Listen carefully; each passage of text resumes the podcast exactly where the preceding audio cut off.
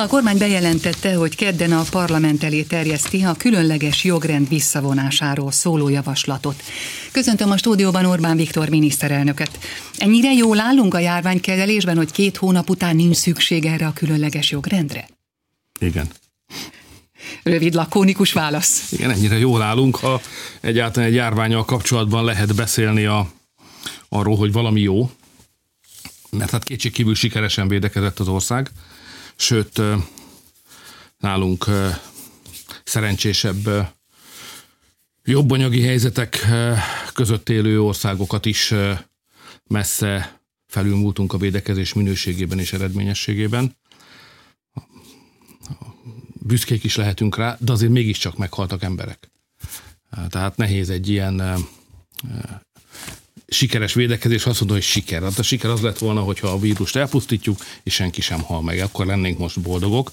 Így azonban fájó szívvel és együttérzéssel gondolunk azokra, akik meghaltak, meg a családtagjaikra is, fogadják a részvétemet innen is, azért mégiscsak ez majd 500 ember, és nagyon sokan szenvedtek, mert ez egy olyan betegség, amit ha az ember elkap, és van egy alapbetegsége, akkor megkínozza.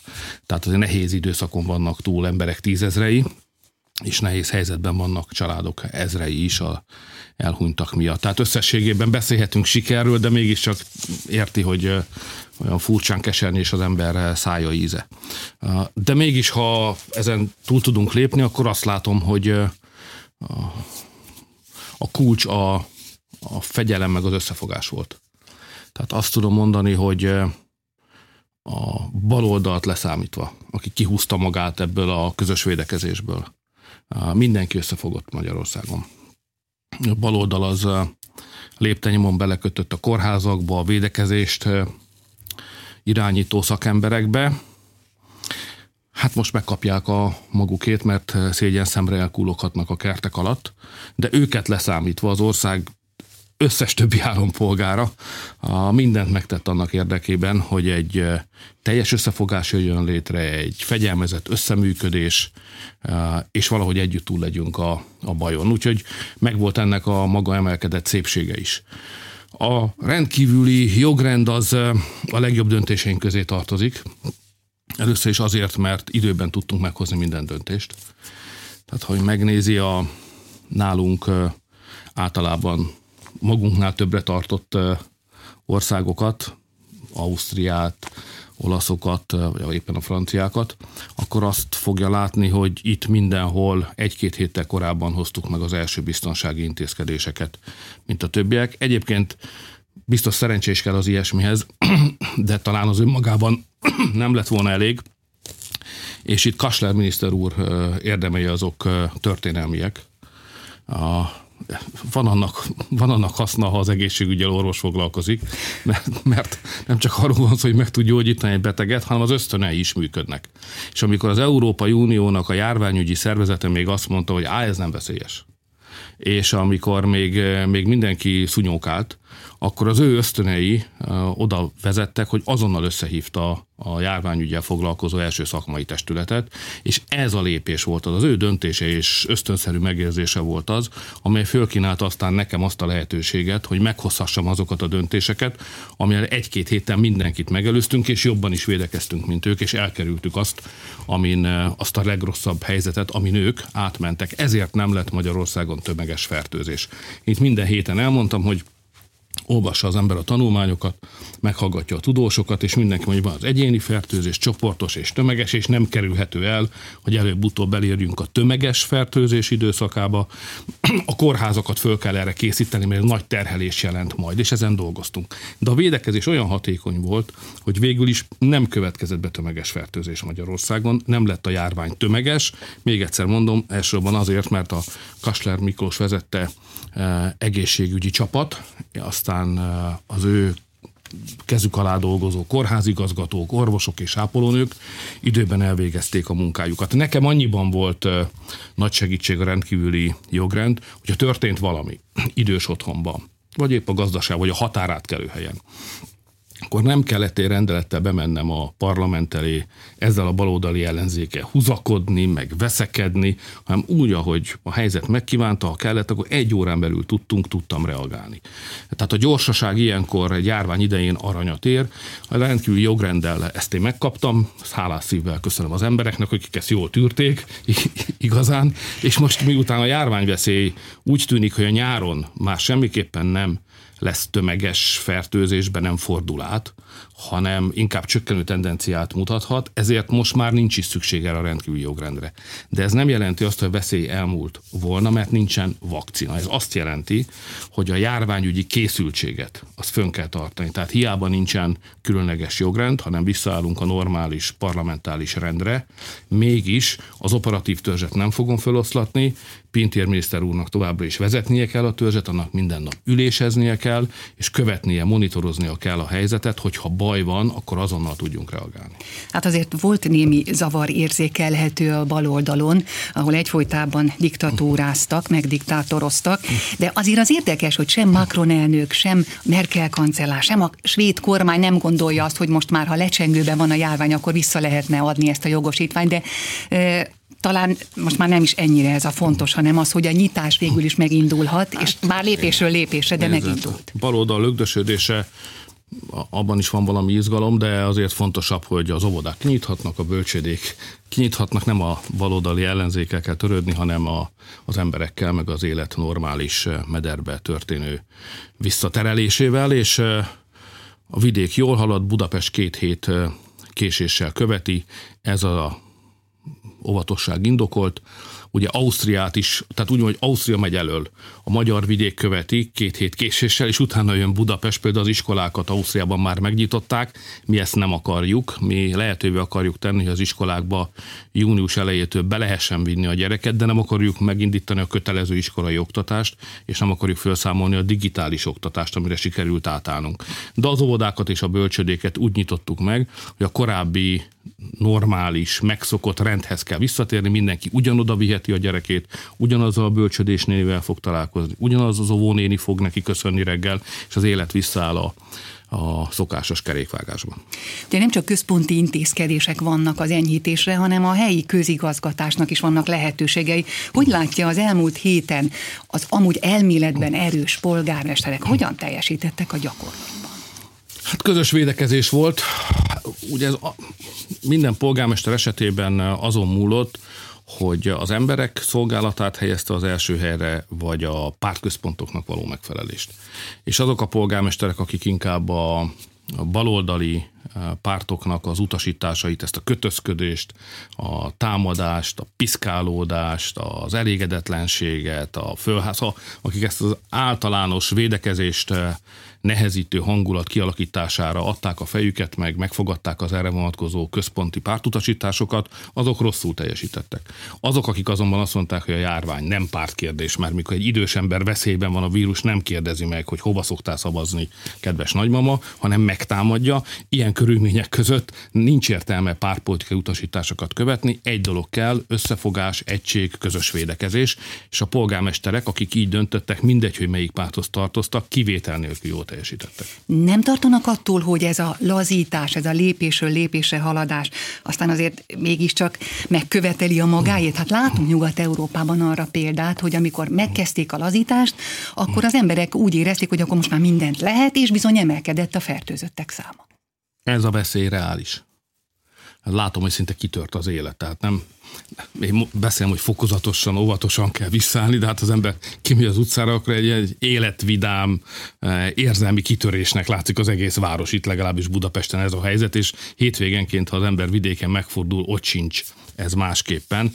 Tehát én mindenkit arra kérek, hogy eh, hogy a nagy öröm fölött azért maradjon a hely a fejünkben annak is, hogy a gondolkodásunknak egy részét továbbra is fordítsuk arra, hogy a veszély nem múlt el és a, a védőtávolságot tartsuk. Tehát eddig az otthonmaradás volt a fő fegyver, most pedig a védőtávolság. Ha a védőtávolságot betartjuk, akkor nem lesz baj. Ha nem tartjuk be, akkor a járvány visszaerősödhet, ezért is döntöttünk úgy, hogy az operatív törzset nem oszlatjuk fel, és hogyha visszajön a járvány, akkor az idősek, elsősorban az idősek megint veszélybe kerülnek.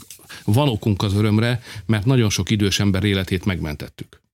Tehát az összefogás az nem csak egy ilyen elméleti, szép tett, hanem ez valóságos emberéletek megmentésében fejeződött ki. Hát meghalt volna sok száz és sok ezer idős ember, ha a védekezés nem sikeres. Nem haltak meg, itt vannak velünk, élnek a szüleink, a nagyszüleink, itt vannak közöttünk. Máshol ez nem így történt. Ez egy óriási öröm, csak most nehogy az örömben bajt okozzunk, tehát tartsuk továbbra is, tartsuk továbbra is a, a távolságot.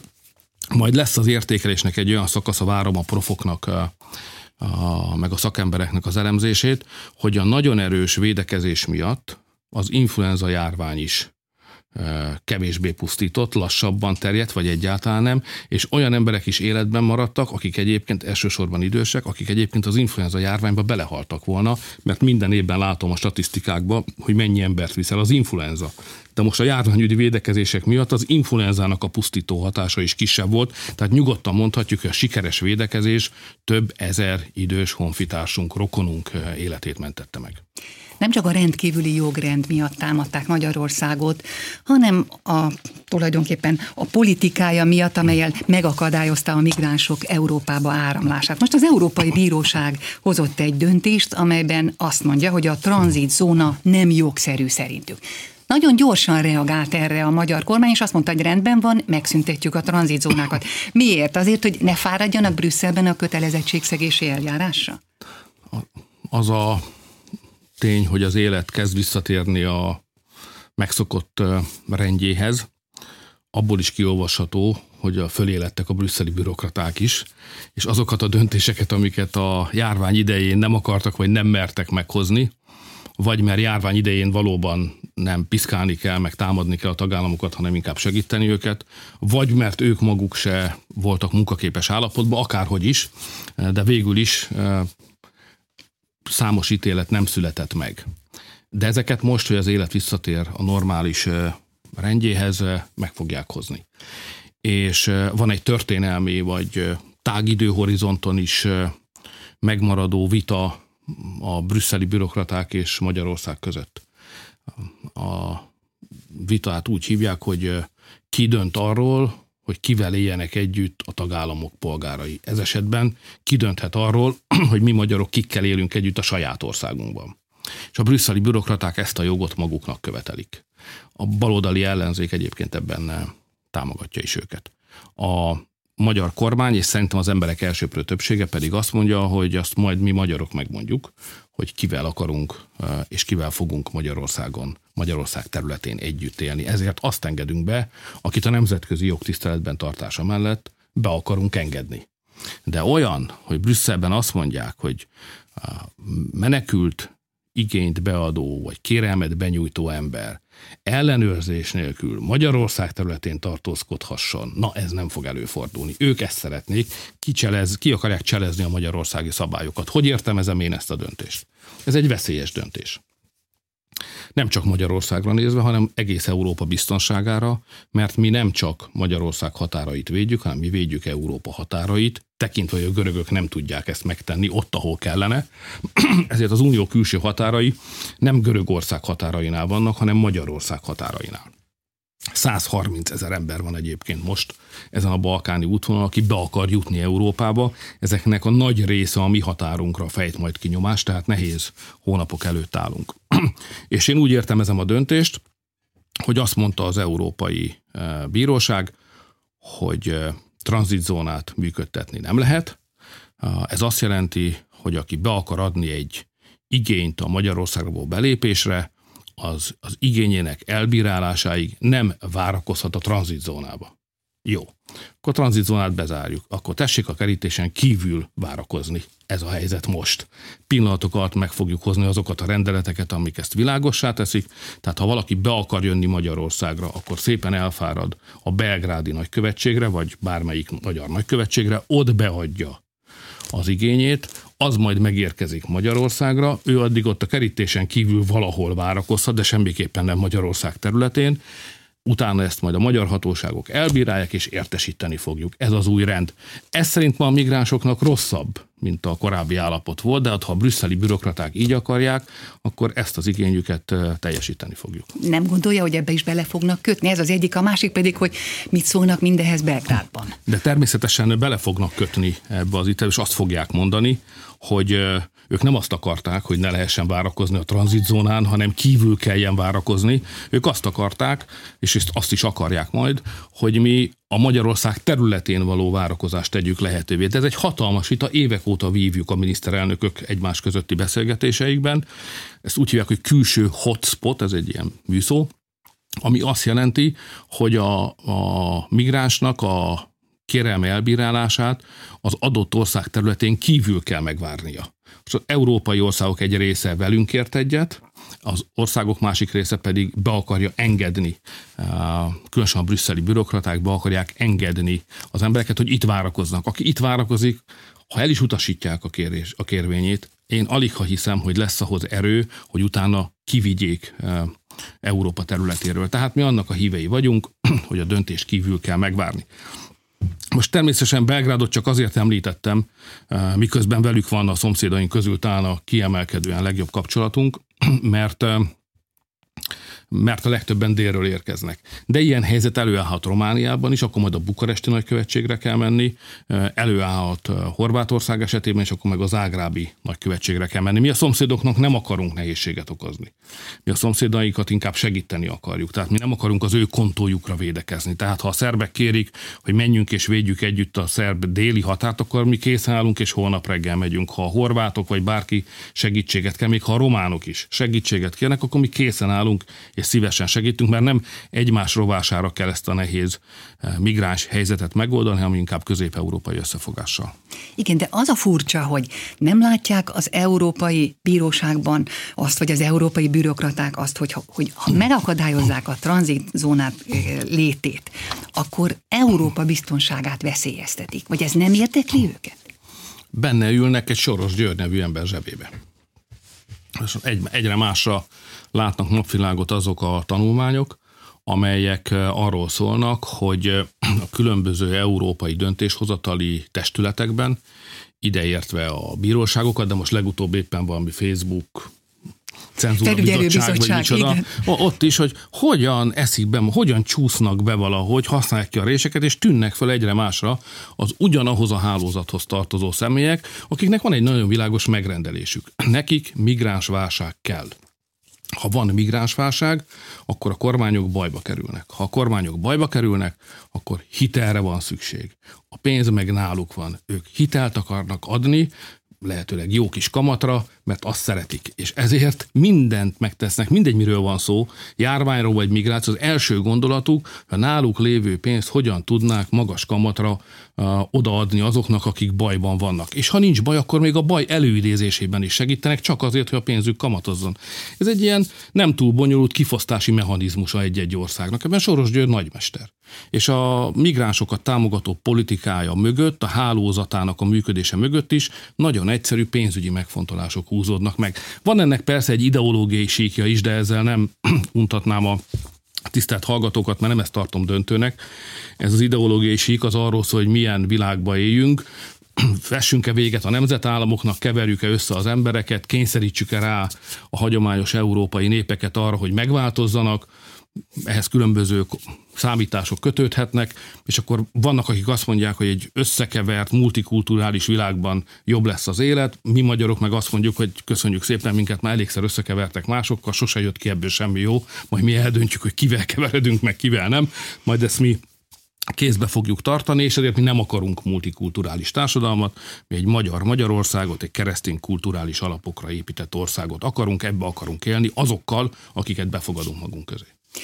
Hol tart a gazdasági akcióterv? Kérdezem ezt azért is, mert most már Európai Unióból is kijött egy ilyen becslés, hogy Magyarország sokkal jobb alapról indul, tehát nem lesz annyi munkanélküli, nem fog annyival megemelkedni a munkanélküliek száma, mint a többi országban. Hát óriási munkában vagyunk.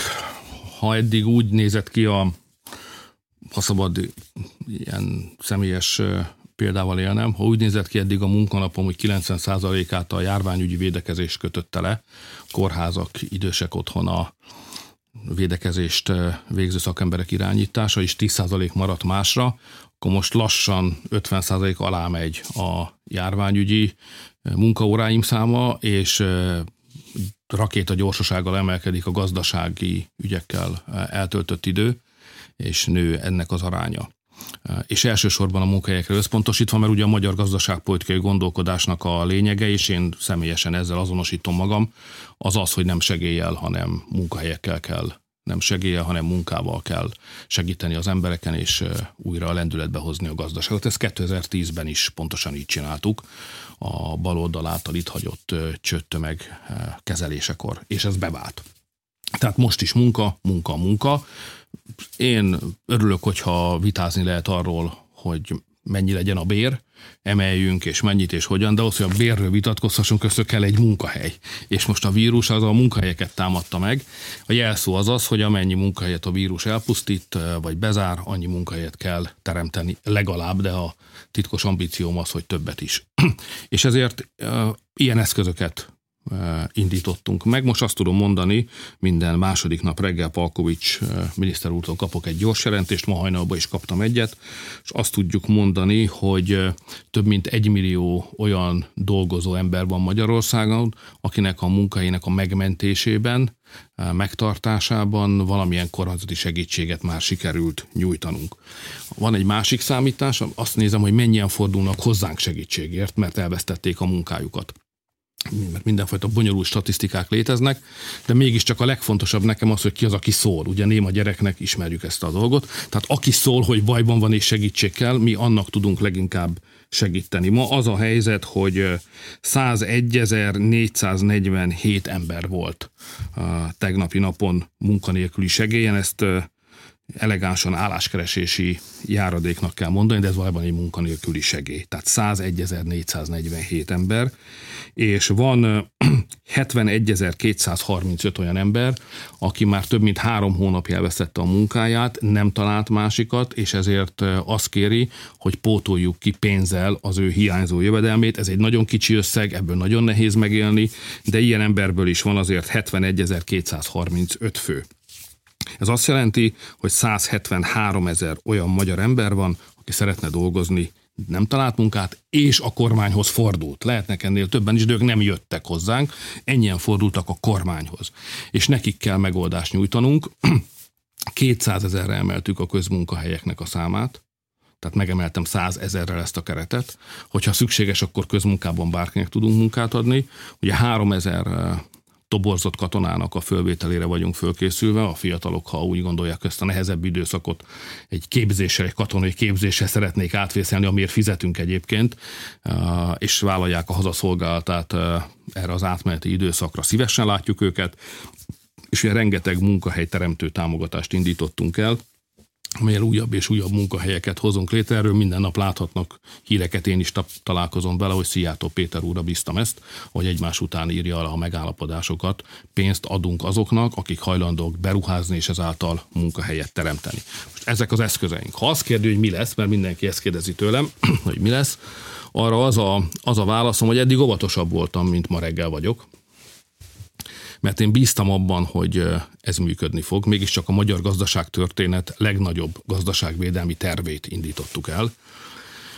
Hálásak vagyunk a pénzügyminiszternek, aki ehhez biztosítja a keretet, Palkovics úrnak, aki kidolgozta ennek a koncepcióját, és a Máger Andreának, aki az állami cégeket hozza álláskeresők befogadására alkalmas állapotba, és a többi minisztert is sorolhatnám, aki foglalkozik gazdasági kérdésekkel. De az igazság az, hogy most már nem csak bízom benne, hanem látom is, hogy hogy fog ez történni. Tehát most magabiztosabb, fickósabb vagyok itt péntek reggel, macsósabb egy kicsit, ha szabad így fogalmazom. Tehát az a helyzet, hogy aránylag világos képen van arról, hogy mi fog történni. És nagyon sok elemzést olvastam, beszéltem Merkel kancellárasszonynal, beszéltem a V4-es miniszterelnökökkel, voltam Belgrádba, tehát azt hiszem, hogy kézben vannak a dolgok, jó döntéseket hoztunk, lesz egy nagyon nehéz különösen statisztikailag nagyon nehéz áprilisunk, az már mögöttünk van, azt már átéltük, de majd mikor a számokat látjuk, hogy mi történt áprilisban, az nem lesz szívderítő. A májusi adatok se lesznek szépek. De még de, a GDP első negyedéve az jó lett, meg két százalék, és ez azt nem Hát Európában alig voltunk hárman négyen, akiknek az első negyedévben a gazdasága nem csökkent, hanem nőtt.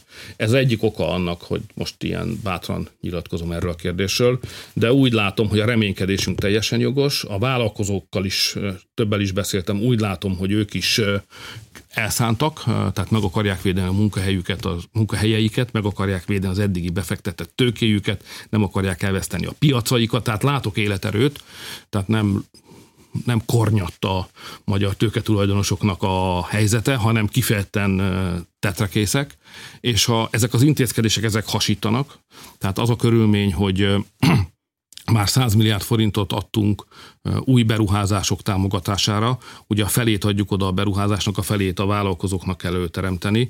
Ha az azt jelenti, hogy adtunk 100 milliárdot, akkor előteremtettek még annyit, az már 200 milliárd, és jön a, a Szijjártó miniszter úr hamarosan a kormány elé, mert az igény még ennél is nagyobb, ez azt mutatja, hogy van életerő, és én azt gondolom, hogy sokkal gyorsabban fogunk visszatalálni a korábbi gazdasági teljesítmény színvonalára, mint azt korábban gondoltuk. Ennek a lépéseit is látom. Létre is fogok hozni egy az operatív, a járványügyi operatív törzshöz hasonló testületet a néhány szakemberből. Ezt a munk, ezt, munkájukat valószínűleg én fogom majd irányítani, de ezt majd a hétfői kormányülésen tisztázzuk.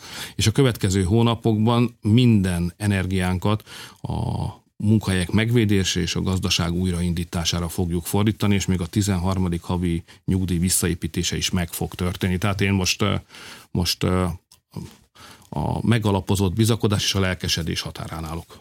Köszönöm szépen. Orbán Viktor miniszterelnököt hallották.